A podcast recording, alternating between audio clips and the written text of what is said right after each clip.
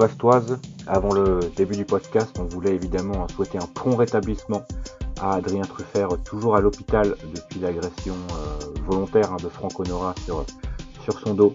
Euh, les nouvelles ne sont, ne sont pas rassurantes hein, sur l'état de, son dos, et notamment sur sa colonne vertébrale. Donc euh, évidemment tout le podcast, Yann, Fanche et moi-même lui souhaitons un excellent rétablissement. Bienvenue pour ce 60e épisode de Brestonner où je suis rejoint par, par l'inamovible, le meuble parmi les meubles, Yann, Yann qui est, qui est là, comment vas-tu Mon cher Yann. Bah très bien, très bien. Meuble parmi les meubles, mais attention, euh, on n'est pas du niveau de Steve Mounier quand même. Hein. Ah non, euh, je pense que si tu fais un duel sur, face à Steve Mounier, je pense que... J'irai rejoindre Adrien Truffert. Exactement, exactement. Euh, pas de pas de Fanche qui est à qui est à Rennes. Eh oui. Bizarrement. est-ce que est-ce qu'il y a un petit quelque chose qui se trame derrière? Non, c'est juste pour un petit euh, examen scolaire. On lui souhaite euh, d'ailleurs un bon courage et beaucoup de, réussite dans son entreprise. On va donc faire ce podcast sur euh, Brest-Rennes, mm. le derby qui s'est déroulé à Francis Leblé dimanche à 2 avec toi Yann. Pas mal de choses à dire hein, finalement sur ce match qui a été plutôt rythmé en première période, peut-être un peu moins en deuxième, mais plutôt agréable de manière euh, plutôt générale, étant donné que j'ai regardé, euh, qu'est-ce que j'ai regardé juste après, Strasbourg-Saint-Etienne. Dans la foulée, euh, la, différence était assez notable entre les, deux matchs, donc voilà, c'était plutôt plutôt sympathique malgré le résultat final évidemment. Puis il y aura quelques news avec notamment le tirage au sort pour celui ou celle qui gagnera le, le pack de, très belle, évidemment. Euh, celui, qui, celui ou celle qui avait donné le bon résultat, et vous, étiez 7 à, l'avoir fait. Et euh, donc, euh, bah, voilà, il y aura tirage au sort en direct, messieurs, dames. Et il y aura un peu de, un peu de, Reims-Brest, évidemment, pour terminer, même si on n'aura pas de Rémois, puisque finalement, on les a joués il y a seulement un peu plus d'un mois. Donc finalement, on connaît un peu la, situation, même si ça va beaucoup mieux depuis justement ce, ce Brest-Reims. Donc voilà le sommaire de, ce 60e épisode, 60e déjà finalement, et euh, bah, le deuxième de 2021. Mon cher Yann, commençons. Commençons par euh, ce Brest-Rennes, donc le derby, j'en ai parlé euh, juste avant. Une défaite brestoise, une défaite, alors je ne sais pas si elle est imméritée ou pas, en tout cas elle est frustrante. Mmh. Mais finalement, si on, va un peu plus loin que, le score, c'est presque une bonne nouvelle qu'elle soit frustrante, ça veut dire que Brest a joué les yeux dans les yeux avec euh, un adversaire qui est sur le papier de manière beaucoup plus globale, hein, que ce soit dans les infrastructures, dans le statut du club, qui lui est supérieur. Et ça, ça c'est quand même plutôt intéressant. Ouais, la comparaison elle est simple, c'est le match aller face à Rennes qui, dans mon esprit, a lieu il y a même pas deux mois. Euh, c'est le jour et la nuit. C'est-à-dire dans les deux cas, on était un peu frustrés parce qu'au match aller, on perd sur deux coups de pied arrêtés, mais on avait globalement rien montré, tout simplement. Là, on perd 2-1 sur un penalty et sur la seule occasion rennaise. Mais par contre, nous, on a eu énormément d'occasions. Je crois que Steve Mounier table la barre quand même deux fois. Euh, on a un penalty. Une barre et un poteau. Une barre et un poteau, tout à fait. On a un penalty qui est bah, oublié par Monsieur Buquet. Hein. On l'embrasse quand même, mais pas trop chaleureusement. Euh, et non, globalement, on a eu. on l'embrasse de loin avec le coude, évidemment. Exactement. Mesure sanitaire oblige. Exactement. Mais on a eu un très beau Brest euh, pendant quand même une très belle première mi-temps et même si la deuxième mi-temps était plus compliquée, j'ai beaucoup aimé la fin de match avec euh, quand même une fin de match qui laisse beaucoup d'espoir sur l'évolution du Stade Brestois, on y reviendra. Mais la rentrée de Jean Lucas, bon, on n'a pas trouvé le joueur, mais ça laisse quand même, ça montre qu'il y a des possibilités d'évoluer tactiquement vers un style qui, je pense, te plaît plus, celui du début, euh, du début de saison celui qui, qui, me plaît le plus certainement, parce que je pense que c'est comme ça qu'on progressera, euh, celui qui plaît le plus aussi au coach, oui. surtout. Donc ça, ça, veut dire que je pense que le c'était, euh, j'imagine, un choix du coach de, de faire venir un, un, milieu de terrain, parce que je pense que c'est là que le bas blesse finalement, c'est là que il y a une sorte de point faible qui est à corriger pour que l'équipe retrouve un peu le, le fond de jeu de ce début de saison, même si euh, voilà maintenant on connaît un peu l'identité brestoise hein, depuis le départ de, de Ibrahima Diallo et euh, elle est de plus en plus séduisante. Finalement, les, les, matchs sont de plus en plus cohérents. les uns après les autres. Il y a de plus en plus de, de, consistance dans les matchs. On sait quel Brest on va, on va voir et généralement il ne nous déçoit pas, il ne déçoit plus. Ça arrive de temps en temps, notamment à l'extérieur, mais c'est vrai qu'à domicile maintenant, peu importe l'adversaire, il y a une chance. Oui. Alors, même, même je pense que si on, si on joue Paris à domicile, voilà, je ne passerai pas d'effectiste même avant la rencontre. Oui, et puis ça se ressent au final dans l'approche de Rennes. Euh, Julien Stéphan, qui est quand même pas l'entraîneur le plus défensif de Ligue 1, je pense que c'est quelqu'un qui a beaucoup d'ambition pour son club, est quand même venu à Brest avec une approche, je ne veux pas dire défensive, mais euh, c'était prudente. Prudente, tout à fait, ça sera le mot, prudente. Euh, on, l'a vu au milieu quand même, Nzondi, Kamavinga, Grenier, c'est un joli trident, même si je déteste Clément Grenier, mais c'est autre chose. Et le milieu brestois a pas enfin, a été bon quand même. Malheureusement, Grenier était trop souvent libre et c'est lui qui a organisé tout le jeu, mais il a été bon. Et je sais plus du tout pourquoi je dis ça par rapport à ce qu'il y avait avant, mais bref, on les a très vite mis sous pression. Ça, c'est très intéressant. Les supporters rennais ont été, j'échange avec pas mal de supporters rennais, hein, euh, ils ont été globalement impressionnés par l'intensité qu'on a su mettre sur pas que sur les 10 premières minutes, sur les 20-30 minutes. Et ça, c'est très satisfaisant de voir qu'un club comme Rennes, qui a joué la Ligue des Champions il n'y a pas si longtemps que ça, qui a quand même joué Chelsea, qui a joué Séville, se retrouve impressionné par l'intensité qu'une équipe brestoise peut mettre, tout simplement.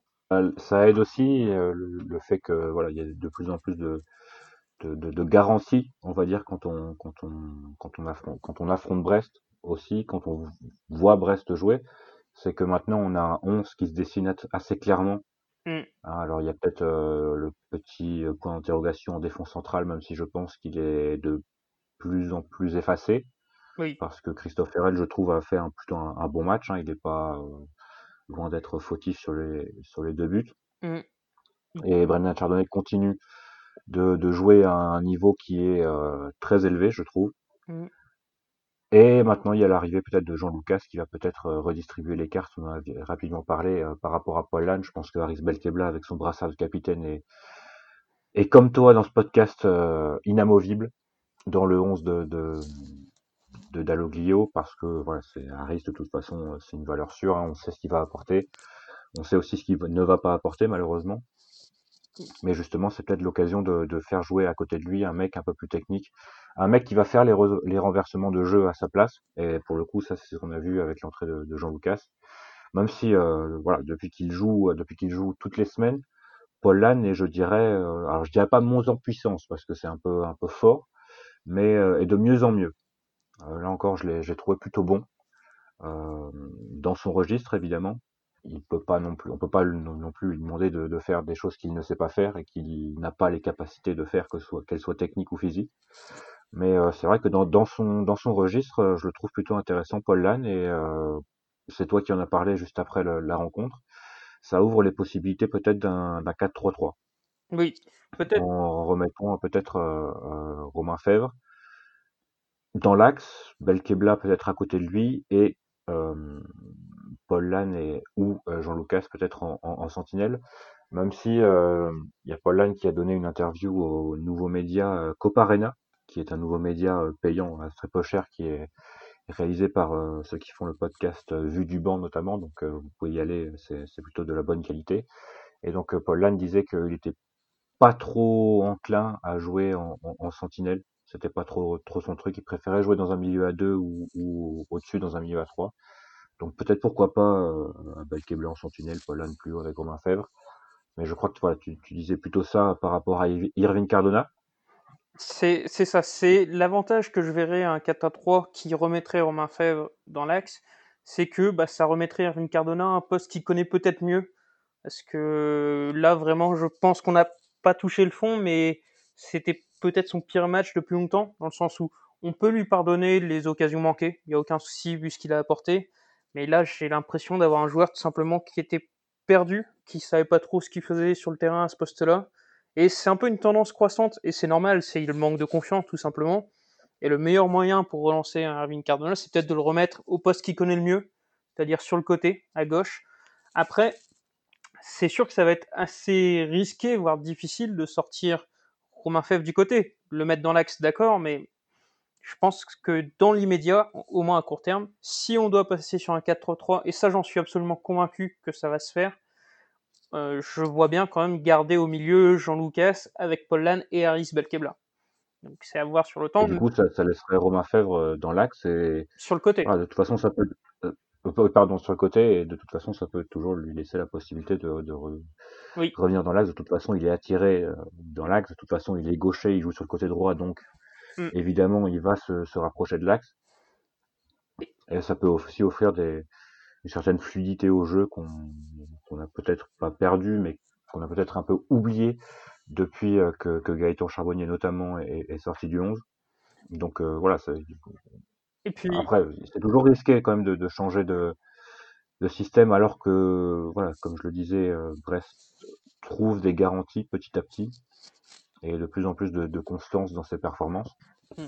notamment à domicile. Peut-être que ça peut être une idée de de faire jouer un 4-3-3 plutôt à l'extérieur pour euh, peut-être densifier un peu le, milieu de terrain et euh, bah, jouer en 4-4-2 plutôt à, domicile là où on, sait finalement qu'on peut jouer les yeux dans les yeux avec, euh, avec n'importe qui. Après, l'avantage de densifier le milieu de terrain, ça serait pas forcément sur le plan défensif, ça peut être aussi offensivement, au sens où c'est exactement ce qu'on a vu sur le dernier quart d'heure face à Rennes, c'est que la prise au milieu était telle qu'on a coupé les relances adverses, y compris sur les côtés. Et il faut quand même admettre que Romain Perrault et Ronald Pierre-Gabriel, qui font un excellent début de saison, se montrent peut-être moins offensifs que sur le tout début de saison. Et ce passage justement avec un milieu solidifié leur permettrait peut-être de revenir à un rôle plus offensif. Euh, je faudrait trouver des statistiques, mais j'ai quand même cette impression que Romain Perrault, qui encore une fois décisif ce week-end, faut le noter, est quand même moins présent offensivement qu'en début de saison ça serait dommage de se priver de ses qualités offensives. Et c'est pour ça que je vois d'un très bon oeil, moi, ce milieu à 3.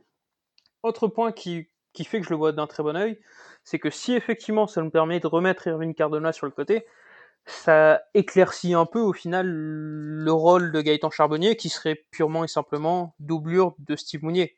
Qui, Steve Mounier qui aujourd'hui est indispensable, qui monte semaine après semaine sa capacité à jouer seul devant. Je pense que là, il n'y a plus aucun doute là-dessus. Et je pense que voilà, on dit souvent le premier nom qu'on coche. Bah, en ce moment, c'est Steve Mounier. Hein. Même s'il n'a pas marqué contre Rennes, je pense que tu seras d'accord avec moi. C'est encore un très très gros match de sa part. Tout à fait. Par contre, euh, voilà, s'il joue seul devant euh, et qu'on balance évidemment des, longs ballons sur Steve Mounier, il faut quand même quelqu'un à côté pour reprendre les seconds ballons. Oui. Donc euh, seul devant, mais pas trop non plus. Oui, oui évidemment. évidemment. Mais, mais effectivement, Steve Mounier, gigantesque, hein, Steve Mounier, que ce soit par la taille, que ce soit par euh, l'intensité qu'il met dans, dans, les duels, que ce soit par euh, sa débauche d'énergie, sa débauche de travail. C'est vraiment une, euh, une vraie bonne recrue et on en parlait la semaine dernière et j'en parlais aussi pendant le match avec une personne que j'ai avec qui j'ai regardé la, la rencontre. C'est vrai que le, le, le, dossier de l'attaquant était finalement semblait un peu brouillon et finalement, il y a Steve Mounier qui, qui sort de là et qui euh, apparaît comme euh, être la recrue presque idéale hein, de, de, de, Grégory Lorenzi et pour cette équipe du Stade Brestois pour un montant finalement à 4 millions d'euros qui semble euh, aujourd'hui être plutôt dérisoire. Je pense que tu peux enlever le presque, hein, ça, ça, colle exactement à ce qu'il nous fallait. Puisqu'on est sur les recrues, tu l'as évoqué très rapidement. Après, Antoine Griezmann, ça aurait été bien aussi. Ouais, je crois qu'il y a Lionel Messi qui est bientôt en fin de contrat. Hein. Ah, mais alors, alors peut-être. mais non, puisqu'on était sur les recrues, tu l'as évoqué rapidement et je vais juste revenir dessus. C'est Christophe Herrel. Euh, j'ai entendu quelques critiques dans le sens où certains considéreraient qu'il serait fautif sur son placement sur le premier but. Euh, c'est que mon avis. L'erreur, elle vient largement avant Christophe Herrel. Sur mon avis, c'est effectivement Romain Perrault qui se fait mystifier par la très belle passe d'Amari Traoré. Et à partir de là, je veux dire, il n'y a rien à faire. L'action rennaise. Le décalage. Il y a décalage. Voilà, l'action rennaise, elle est magnifique, ça, me fait chier de le dire, mais il n'y a absolument rien à faire. Et j'ai, encore une fois, été séduit par Christophe Herrel, et notamment par son entente avec Chardonnay. Ça, c'est bien les performances individuelles, mais on voit que ça communique beaucoup, que ça marche très bien ensemble.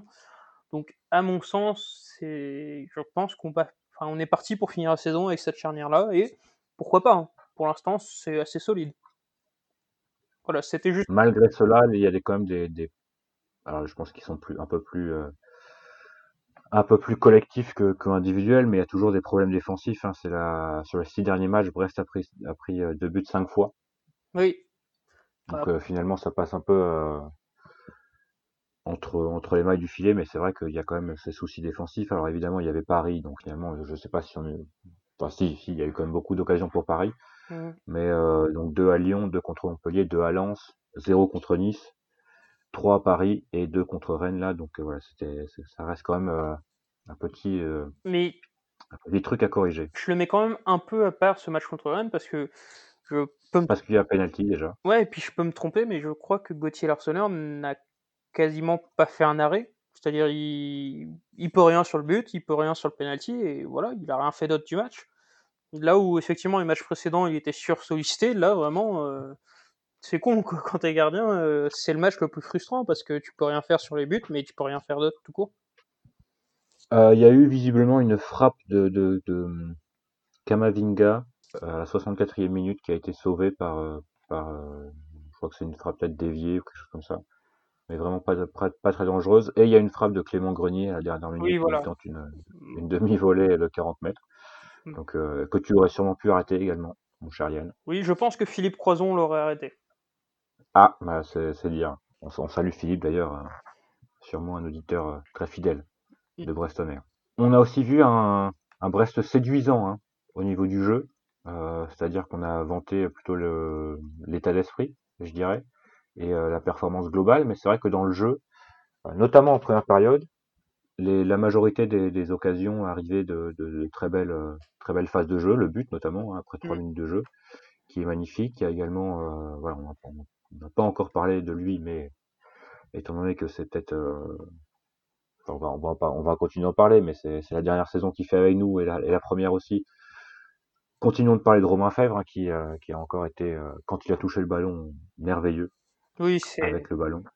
c'est franchement répétitif parce que, voilà, je crois que c'est toi qui le disais, on est arrivé à un stade où dès qu'il touche le ballon, s'il fait juste une passe simple, une passe sans déchet, bah, on est presque déçu. Ouais, bah ouais, tu tu t'attends en fait à quelque chose de, de décisif presque. Que, que ce soit une, une, une avant-dernière passe comme il fait, euh, euh, bah, je crois que c'est sur la frappe de Mounier, sur le poteau, Oui, où il lance, euh, il lance euh, Honora peut-être, sur le oui. côté droit. Il y a aussi le magnifique cadeau qu'il met à Pierre Gabriel, euh, les coups de priorité toujours, euh, enfin, beaucoup de choses encore. hein. Beaucoup de choses, hein. Beaucoup de choses, trop peut-être pour le Stade Brestois malheureusement. Il est euh, déjà trop bon pour Brest, ce qui est, euh, ce qui est pas problématique, hein, mais ce qui le sera en l'été prochain, malheureusement. Mm. Mais profitons effectivement d'a- d'avoir de, un joueur de cette qualité euh, au Stade Brestois, parce que malheureusement, ça ne durera pas. Mais Oui. c'est vrai que enfin d'une façon, d'une ma- d'une manière plutôt générale, c'est un peu le symbole d'un Brest qui, qui sait jouer au foot, quoi, et Oui, qui, euh, s'il était, s'il était arrivé dans une autre équipe, malheureusement, il serait pas autant mis en valeur, et ce serait dommage pour euh, pour le football finalement, hein, puisqu'il est le football. oui. Et puis l'autre symbole de cette équipe, peut-être, c'est quand même Franck Honora. Euh, là, je trouve que ça a été peut-être son, sa meilleure première mi-temps, où on a vraiment vu son jeu en une touche qui est excellent. Je pense que c'est peut-être un joueur un peu comme Irving Cardona qui, bah, faut pas qu'il réfléchisse trop. Et là, il a pas réfléchi, il met un beau but, bien, enfin, belle ténacité, et un jeu en une touche qui était quand même très très intéressant. Et finalement, sixième but de la saison déjà Et oui, pour Honora. Euh, un pour un qui investissement. euh, était euh, et pour un joueur qui était euh, assez peu buteur finalement Mm. dans sa carrière, c'est quand même plutôt intéressant. Je pense qu'il atteindra, il atteindra facilement les, les 10 buts, ce qui est quand même pour une première vraie saison en Ligue 1 de sa part, c'est quand même un, un chiffre très intéressant. mm, très Et rien que 6 déjà, c'est plutôt pas mal. Et c'est vrai qu'il y a toujours sa qualité de centre qui est euh, notable et euh, évidemment ses qualités physiques, athlétiques qui sont très impressionnantes. Il y a toujours euh, quelque, quelque chose à corriger, mais je pense qu'il est, il est sur la très bonne voie. Oui. Il est même plus sur la bonne voie, il est sur la très très bonne voie. tr- très beau centre dans la gueule d'Amari Traoré en passant. J'ai beaucoup Oui, apprécié. d'autant qu'il y avait un petit euh, contentieux Oui, entre les deux qui datait de quelques minutes avant. Euh, on peut imaginer que c'était volontaire. j'ai beaucoup apprécié. Alors malheureusement, il est fautif, hein, on en a parlé. sur euh, l'agression, la véritable agression sur, euh, sur Adrien Truffert. Alors, ici, je pense que on va, vous n'allez pas entendre qu'il n'y a pas penalty.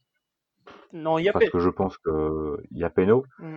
Mais c'est vrai que en fait, euh, c'est l'attitude de Truffert et c'est le, c'est le fait que Buquet attend en fait, regarde euh, Truffert avant de prendre la décision. Il voit que, il voit que entre guillemets, il a mal et que donc il prend la décision de de, de, de, siffler penalty alors que finalement on voit au ralenti euh, Honora enlève son sa chaussure euh, il le voit pas arriver c'est malheureux quoi mais il y a sûrement penalty mais voilà l'attitude de Truffert est quand même assez détestable. Mais on lui souhaite un, très bon très bon rétablissement. Évidemment il est toujours du côté de, la cavale blanche en soins intensifs. Le pronostic vital est engagé. C'est c'est des images qu'on n'aime pas voir. C'est la formation rennaise hein. Ouh là là là. Mais oui, non. Ouh là là là. On espère que les, les, les, les collègues de Radio Roison ne nous écoutent pas. Sinon, évidemment, les, les liens sont, sont dé désormais et, et, définitivement coupés. Mon Cheyenne, je crois qu'on a fait le tour. Oui. Hein, finalement, c'était, euh, comme on l'a dit, c'était une défaite euh, frustrante, mais encourageante, on va dire. Oui. Même si euh, on a l'avantage, en fait, de ne pas avoir finalement cette pression du, du résultat à l'heure actuelle en tout cas, même s'il est pas mal de même si pas mal de, de concurrents directs ont gagné mm. ou en tout cas ont pris des points. Et puis euh, et, et, certains n'ont pas joué également. On, on va rester positif. Il faudra quand même se dire que Rennes sera peut-être petit doute sur euh, Marseille et Paris, la seule équipe à prendre 6 points contre Brest cette saison. Je doute que beaucoup d'autres équipes arrivent à le faire. Est-ce que tu as quelque chose peut-être à rajouter? Non, si ce n'est que nous allons gagner contre Reims. Ah, bah tu, là, tu passes un peu du coq à l'âne, mon Charian. On va y venir. Ah, les supporters, là, là c'est quoi les news ce soir? Ah, les supporters, là, là c'est quoi les news ce soir? Alors les news, un petit, euh, commençons peut-être par, euh, par une sale nouvelle avec un nouveau cas de Covid au centre de formation qui est donc fermé pour, euh, pour une durée d'une semaine à partir de mardi, lundi, je crois. Donc euh, voilà, une, une, mauvaise nouvelle. Euh, Je crois que c'est lundi. Bon, malheureusement, ça, ça arrive. Hein. Brest n'est pas n'est pas immunisé face à la maladie. Et donc euh, voilà, les, les, jeunes qui reprendront les entraînements dans une semaine à partir de lundi. Continuons, continuons parce qu'il y a des anciens Brestois qui ont brillé en Ligue 2 et en Coupe de France. Et oui, et oui voilà, c'est ça, c'est la grosse info peut-être de cette semaine c'est le retour de Valentin Henry à Brest. Euh, son équipe, du coup, le Rodez, s'est imposé hier face à Pau au tir au but. Euh, séance de tir au but interminable, je crois que ça finit à 8-9. Et donc, qualification de Rodez pour les 32e de finale de Coupe de France. Donc, ça sera un déplacement au stade Francis Leblé pour les Ruténois. Euh, déplacement, je crois que c'est le 9 février. Et donc, le stade brestois va recevoir son ancien joueur, mais aussi recevoir une équipe qui est quand même une grande difficulté en Ligue 2. Son 18e. Euh, ça, ça va pas fort. Bon, ils sont que deux points derrière l'en avant de Guingamp. Hein. Je dis ça comme ça, mais. Ah, déjà, c'était derrière ça Guingamp. Ça va pas fort pas pour bon. euh, Valentin Henry et les Ruténois en Ligue 2. Ah oui, oui, très clairement. très clairement. Par contre, en Ligue 2, tu trouves des anciens Brestois pour qui ça va vraiment très fort. Euh, le premier, et ça, on a trop souvent tendance à l'oublier, c'est Jason Berthomier. Euh, Berthomier qui a donc délivré deux nouvelles pas décisives avec Clermont face à Dunkerque victoire 5 à 0 avec un quadruplé de Bayo en même pas 10 minutes. Et du coup, ça permet à Jason Berthomier de devenir le meilleur buteur de Ligue 2 avec quand même déjà 8 pas décisives. Et ça permet à Clermont d'être troisième aujourd'hui, euh, tout juste derrière le duo de tête. La montée, peut-être. Si Clermont veut monter, euh, ils vont devoir quand même se débarrasser d'une autre équipe, Ah oui. d'un autre prétendant. C'est le Stade Brestois empor- qui l'a emporté une nouvelle fois ce week-end. Victoire euh, 4-1 face à Châteauroux, sous la neige, avec des images absolument mythiques, notamment de Quentin Bernard. Euh, Auxerre qui est porté par Mathias Soutrette, troisième meilleur passeur de Ligue 2, encore passeur décisif euh, ce week-end. Donc Auxerre en très grande forme, 20 points sur les 10 derniers matchs. On a là deux prétendants à la montée, deux prétendants qui vont devoir essayer de passer devant le 3 de Lenny Pintor. C'est pas gagné, mais c'est faisable. Et surtout deux prétendants qui donc peuvent espérer revoir la Ligue 1 l'an prochain. Revoir la Ligue 1, c'est bien. Revoir le Stade Brestois, c'est mieux. Mais il y a quelque chose qui fait chaud au cœur en Ligue 1 cette saison, c'est Paul Bass. Euh, du coup, deux retours enfin sur le terrain de Ligue 1 avec Bordeaux cette saison. Il a inscrit ce week-end son premier but depuis quand même, tenez-vous, 5 ans. Donc ça, fait chaud au cœur pour un joueur qui a toujours tout donné à Brest et, et c'est un plaisir. Un autre joueur qui a tout donné à Brest et ce sera le dernier de cette section et ça fait plaisir, c'est le retour en grâce de Neil Mopé du côté de Brighton. Ça a été l'unique buteur lors du succès de Brighton sur la pelouse de Leeds. Victoire 1-0 qui donne énormément d'air aux Seagulls. Euh, le maintien sera dur en première ligue, mais c'est jouable pour Brighton, notamment grâce à ce succès. On espérait pouvoir vous donner, pour finir, des nouvelles d'Heriberto Tavares du côté de Famalicão. Malheureusement, pas de bol, il a chopé le Covid pour sa première semaine d'entraînement. Donc il faudra bien, attendre parfait, pour voir ses, débuts du côté. Passons peut-être à, à la rouste, à la rouste avec un petit point hein, sur le classement général peut-être après euh, 20 journées désormais. Et euh, bah, Jim Silla qui est toujours euh, toujours bien en tête avec euh, ses 81 bons résultats. C'est euh, vraiment une, une très très belle très très belle performance semaine après semaine. Leader Eh national. oui, il est brestois, il est C'est le il leader est, national. il est juste devant Slicer 29 et JR 29 et maintenant mon cher Yann. Que- comment ça a été toi de, de ton côté au niveau Larousse euh, cette semaine? Ouh, ça n'a pas été, ça a pas été perdu fort, on a perdu Bah, 10 tu dois places. quand même être devant moi, hein, puisque à la 145e place, on me voit. On me voit, c'est pas Jojo. Ah oui. Mais 33. tout de suite, Yann, Oui, c'est le 33e. grand, c'est ce que ce que- c'est ce qu'attendent toutes les tous les auditeurs et toutes les auditrices. Oui, évidemment. Tout à Ou fait. surtout Euh, 7 c'est la binouse, hein, la qui est en jeu. Merci Jean-Sim, merci la très belle évidemment qui, euh, qui continue de, de parrainer ce concours de pronostics euh, sur la rousse. Et donc, il l'avait dit, il l'avait annoncé. C'est Jean-Sim qui, qui offre, qui régale, puisque c'est pas c'est pas c'est pas Francis, hein, c'est c'est temps-ci. C'est Jean-Sim qui régale avec donc un coffret de, de très belle qui partira à un des des joueurs qui avaient trouvé le parfait résultat, donc le 2, le 2 à 1 pour, euh, pour le Stade Rennais sur, euh, sur le derby. Et donc, comment va-t-on faire, mon cher Yann? On va tirer au sort. Euh, chacun des, des sept gagnants Oui, a un numéro qui lui a été attribué. Et donc, très rapidement, je pense qu'avec avec Google, on va, on va, on va tirer au sort un, un numéro au hasard. Est-ce que, est-ce que tu, tu, ça, est-ce que tu es chaud pour le faire, mon cher Yann? Je peux le faire. J'ai un magnifique Ah, site bah, qui s'appelle ploufplouf.fr. Merci s'ils veulent nous, nous sponsoriser également, n'hésitez pas. On a, on a des bruitages de, de cailloux qui tombent dans l'eau, donc Tout à fait. On, on- Donc, on va faire le tirage au sort et on vous postera la capture d'écran quand même pour le prouver. Donc, attention. Tu me donneras le numéro et je donnerai le, gagnant, qui se fera euh, évidemment contacter par message privé. Tout, tout à fait. Le numéro 5, Et c'est Comar. Comar qui 5. remporte le, bah, le, le, le- le coffret de, de très belle. Et ça, c'est très beau. Comar, oui. sûrement Marco, hein, évidemment, Bah, bravo à lui. mais qui a, Oui, qui a bien, oui, je qui a bien Je pense que ça lui changé et inversé les lettres de son prénom. Euh, peut-être qu'on va, on va le chercher peut-être sur, euh, sur la rousse pour voir euh, si c'est possible, évidemment.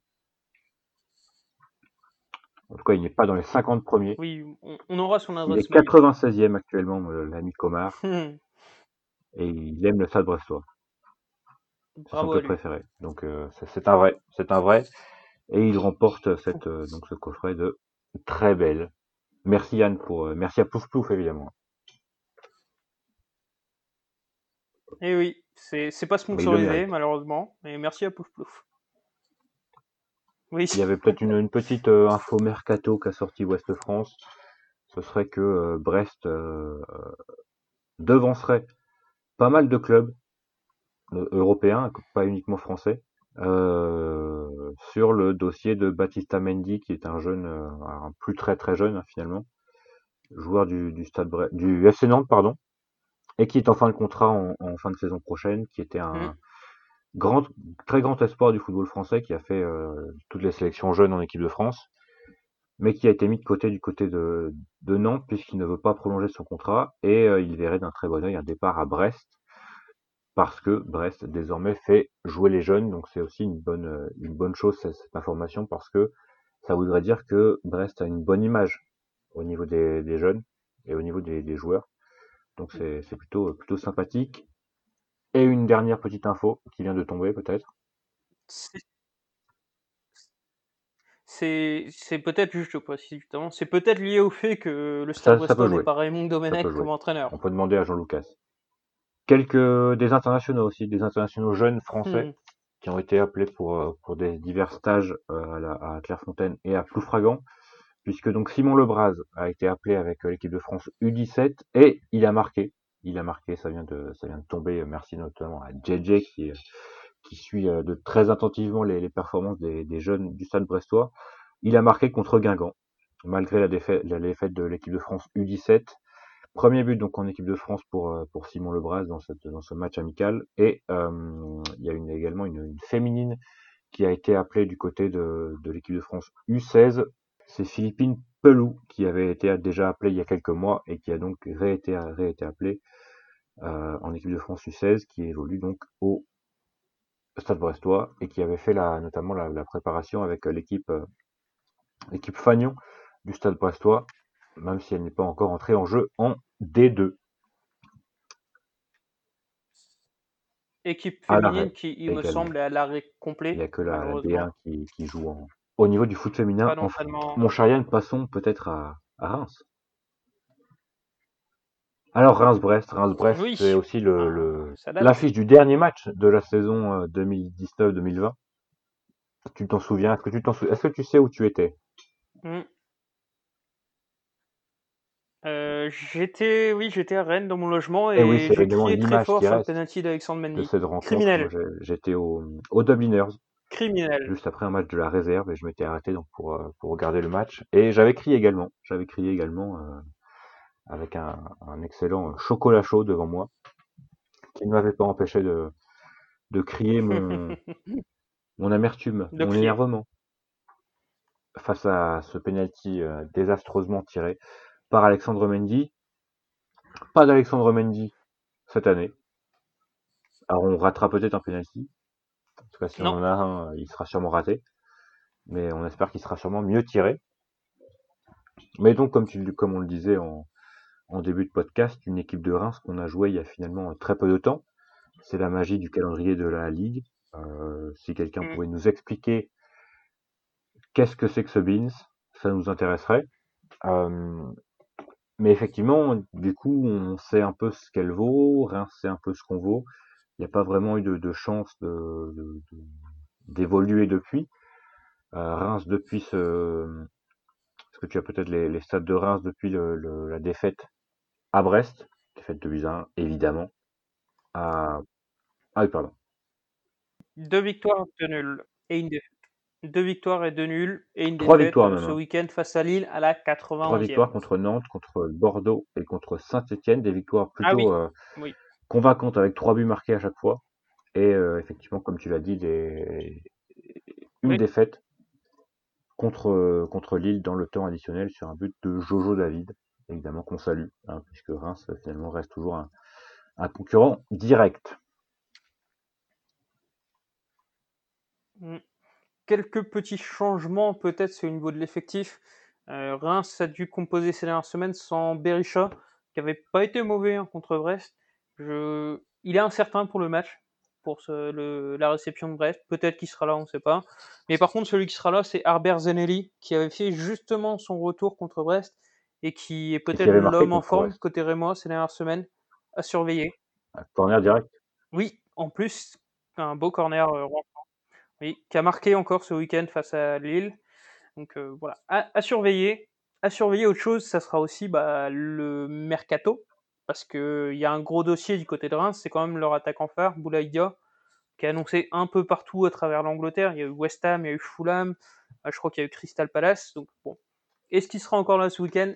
Ça, ça, peut être quelque chose d'important. Boulaïdia qui a déjà 11 buts. En tout cas, s'il est là, ce sera évidemment le danger principal sur le front d'attaque avec évidemment des, des, milieux de terrain. Euh, finalement, quand on regarde l'équipe euh, l'équipe rémoise, on se dit quand même qu'elle n'est finalement pas trop à sa place et que peut-être que le départ, euh, la Coupe d'Europe que Reims a joué en, début de saison au niveau du, mois de septembre mm. a peut-être pesé un peu dans les jambes en début de saison notamment.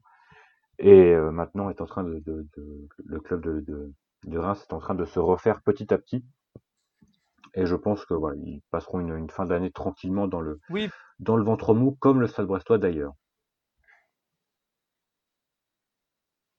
Oui, parce que j'ai eu la chance, je sais pas si c'est la chance, mais j'ai pu voir le match de Reims face à Lille. Euh, c'est défaite de 1, mais globalement, c'est défaite sur deux grosses, voire énormes bourdes de Rajkovic. Chose très surprenante, mais enfin, Reims fait un match très cohérent face à une équipe de Lille. Bah voilà, c'est Lille, quoi, on les connaît. Euh, peut-être, attention, ça, ça peut changer. C'est leur numéro 6, c'est Morito Kasama, que j'ai trouvé vraiment très très bon face à Lille et qui sera absent pour la réception de Brest. Je crois qu'au match aller aussi, il était absent. Chose, euh, donc, euh, mieux pour nous, il a hein. peur de Haris Belkebla.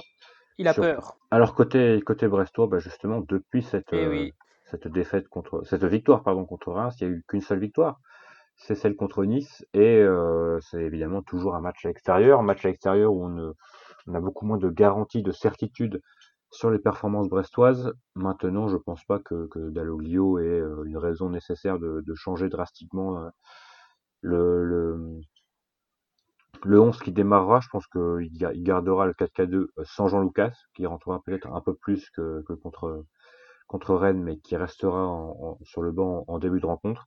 Et euh, bah, on s'attend peut-être à un match quand même très peu, euh, mmh. très peu créatif, avec des Brestois qui, comme d'habitude, joueront, joueront peut-être les contres, mais joueront surtout en attaque assez rapide, même si euh, contre Reims, voilà, c'était l'un des derniers matchs où Brest a eu, la, possession du ballon en, en, menant au score finalement. Ouais, et c'est justement cet élément qui fait que je suis pas forcément d'accord avec toi. Je vais peut-être trop vite en besogne, mais moi je pense que le changement de système, il sera expérimenté dès ce week-end. Euh, en plus, bah voilà, ça va être l'occasion peut-être de remettre Erwin Cardona à un poste plus, plus préférentiel pour lui. Je sais pas trop, on verra, mais je sens bien le passage à un 4-3-3 dès ce week-end. Euh, aussi, chose à surveiller, parce qu'on n'en a pas assez parlé, c'est euh, l'état de Steve Mouillet qui a quand même pris un énorme tampon euh, par, je crois que c'est Niamsi, pendant le match. Alors, bien sûr, il a fini le match, mais on sait que bah, tout ce qui est commotion cérébrale, etc., ça peut traîner. On ne sait pas si c'est s'il en a une ou pas, mais il faudra surveiller ça de près. Mais voilà, moi je, je sens bien le 4-3-3 de retour avec soit un Cardona sur le côté, au moins ce sera soit un Cardona sur le banc, malheureusement pour lui. L'une des deux, euh, des deux possibilités. Donc euh, l'un de nous aura, aura tort, et l'un de nous aura sûrement et raison. Pas Donc on pourra, euh, on pourra se, se, la péter un peu dans le prochain podcast, évidemment. Ouais, après, après, après, ma réflexion elle est basée sur le fait, comme tu le dis, que bah, Reims c'est une équipe qui a un style très particulier, qui ne veut pas du ballon, qui, enfin c'est c'est pas football plaisir, hein, c'est pas football champagne. Il fallait la faire, il fallait la sortir, mon cher bravo à toi. Et, oui, oui. Mais voilà, c'est vraiment l'équipe qui va nous laisser le ballon, donc autant mettre nos meilleures manières de ballon, notre meilleur, enfin, autant mettre les ingrédients pour l'avoir ce ballon et l'utiliser au mieux. Depuis le début de saison, donc depuis ouais, 20 euh, matchs hein, maintenant qu'on a joué, euh, Reims a eu la possession du ballon, euh, la majorité de la possession du ballon à 5 reprises seulement. 51% contre Strasbourg, 51% contre Lille, bizarrement, 57% contre Dijon, 66 à, contre Montpellier, et, une victoire 4 à 0. Montpellier qui était à 9. Et 70 contre Nîmes. À domicile, c'était c'était le 22 novembre dernier. Nîmes qui avait ouvert le score. Nîmes qui avait pris des cartons rouges aussi, je crois. Et qui avait donc ensuite sûrement laissé Reims euh, avec le ballon. Et on sait que, puisque Brest avait aussi euh, ouvert le score contre Reims, on sait qu'avec le ballon, Reims, ce n'est pas vraiment euh, football, football, football, de qualité, football créatif. Donc, je crois qu'on l'avait dit avant le match aller, l'équipe qui ouvrira le score a quand même fait une grande partie du chemin pour, pour les trois points. Oui, très clairement. On lui souhaite en tout cas. Pourquoi pas un but de Franck Honora encore? Euh, Et il y, a, un point qui sera quand même à, tester, c'est que ça risque d'être un match charnière, et ça c'est assez inattendu, enfin personnellement, pour euh, Pedrag Rajkovic, qui est quand même sur plusieurs mauvais matchs avec Reims, qui a un début de saison compliqué et qui, vous pouvez aller voir hein, les, les, buts de Lille face à Reims, c'est c'est désastreux quoi. Il, il, met les Rémois tout seul dans la merde. Donc je pense que là, ça va être peut-être le match tournant pour lui pour savoir si c'est juste une mauvaise passe ou bah, si le mal est plus profond. Faudra pas hésiter à essayer de l'enfoncer. Hein. J'aurais aucun regret à le faire. Mais voilà, c'est pas un gardien en confiance. Je pense que c'est peut-être la première fois de la saison qu'on a cette situation-là. C'est peut-être aussi l'une des raisons pour lesquelles Reims galère un peu plus que l'année dernière. Parce que l'année dernière, pour le coup, on était sûrement le meilleur gardien de Ligue 1. Oui, parce que l'an dernier. Donc, euh, il y, y, a sûrement un peu ce, ah oui, cette, oui, ce facteur gardien qui joue dans le, dans le classement rémois à l'heure actuelle. Et effectivement, s'il y a l'opportunité de, de le faire douter euh, dès le début de match, n'hésitons pas. Mm. Et puis, peut-être la loi de l'ex, ah. hein. il y a Gaëtan Charbonnier. S'il peut rentrer, s'il peut rentrer, je, je pense pas qu'il. Je le vois pas démarrer, sauf si éventuellement on passe en 4-3-3 et que Mounier est bien absent. Mais euh, s'il rentre, euh, allez, fais-toi plaisir. Hein. On sait qu'ils n'ont pas un très Ça bon souvenir être un match pour lui, en plus, si on de lui à Reims. Bah, voilà. Oui, très clairement. Avec euh, une charnière centrale qui va à peu près à sa vitesse. Certes, Younous Abdelhamid est un super défenseur. Et ils ne sont pas nombreux en Ligue Lui, il peut se faire prendre de vitesse par Charbonnier. On peut les compter sur les doigts d'une main. Eh oui. On peut effectivement notamment. Il y en a déjà deux à Nice. Euh, Dante et, euh, et Saliba, effectivement, même si euh, Saliba, je pense que sur 40 mètres, Saliba. il le fume. Mais euh, peut-être peut pas sur 5. Ah oui, oui, il y a Comme on l'a vu l'année dernière. Ça. Mon cher Yann, je crois qu'on va se laisser après cette, cette petite heure de podcast. Oui. Oui, pas grand chose à dire sur Reims. Hein, c'est le même match que le mois dernier à attendre. Voilà. Attention aux ailiers, on a vu ce que ça avait donné au match aller. Attention à Zenelli. Voilà. Parce qu'en plus, Reims, c'est vraiment une équipe qui change pas, qui joue, qui a joué le premier match de la saison comme elle jouera le dernier match de la saison. Surtout avec les, les joueurs qu'ils ont. Oui, oui, oui. oui. On pourrait, on pourrait euh, Mmh, espérer un peu plus d'allant par rapport au, au, à la technique des, notamment de leur milieu de terrain, même des, des joueurs comme Chavalrin euh, qui, qui, sont là depuis quelques années. Euh, c'est quand même intéressant et d'ailleurs on ne cracherait pas dessus mmh. à Brest, évidemment. Tout, tout à fait. Peut-être pour finir, tu nous fais un petit pronostic. Je dis ça parce que je viens de voir que Franche vient de nous envoyer son pronostic. Et non. Franche qui prévoit une hein. défaite du côté de Reims. Moi, je prévois une victoire 1-0. Eh ben allez, je serai au milieu, je prévois le match Alors, On va s'éclater en tout cas. à 0. Vivement dimanche, comme dirait un certain animateur du Ah oui. On l'embrasse, d'autant qu'il nous écoute. Oui, on l'embrasse. Sur ce, mon cher Yann, à la semaine prochaine. Merci à vous d'avoir écouté cette petite heure de podcast. On vous donne rendez-vous euh, bah, la semaine prochaine, même heure, même endroit. Et bon match samedi, bon match dimanche. Évidemment, on ne peut pas vous dire si vous allez à Reims puisque vous n'irez pas à Reims. Mais, euh, mais bon match dimanche. Le et, euh, bah, de la croisière et dans la blanche baleinière. Chamboué, notre brigadier, son bol est caplé un peu sur le côté. Me rappelle mon bâtiment, c'était le bon temps, celui de mes vingt ans.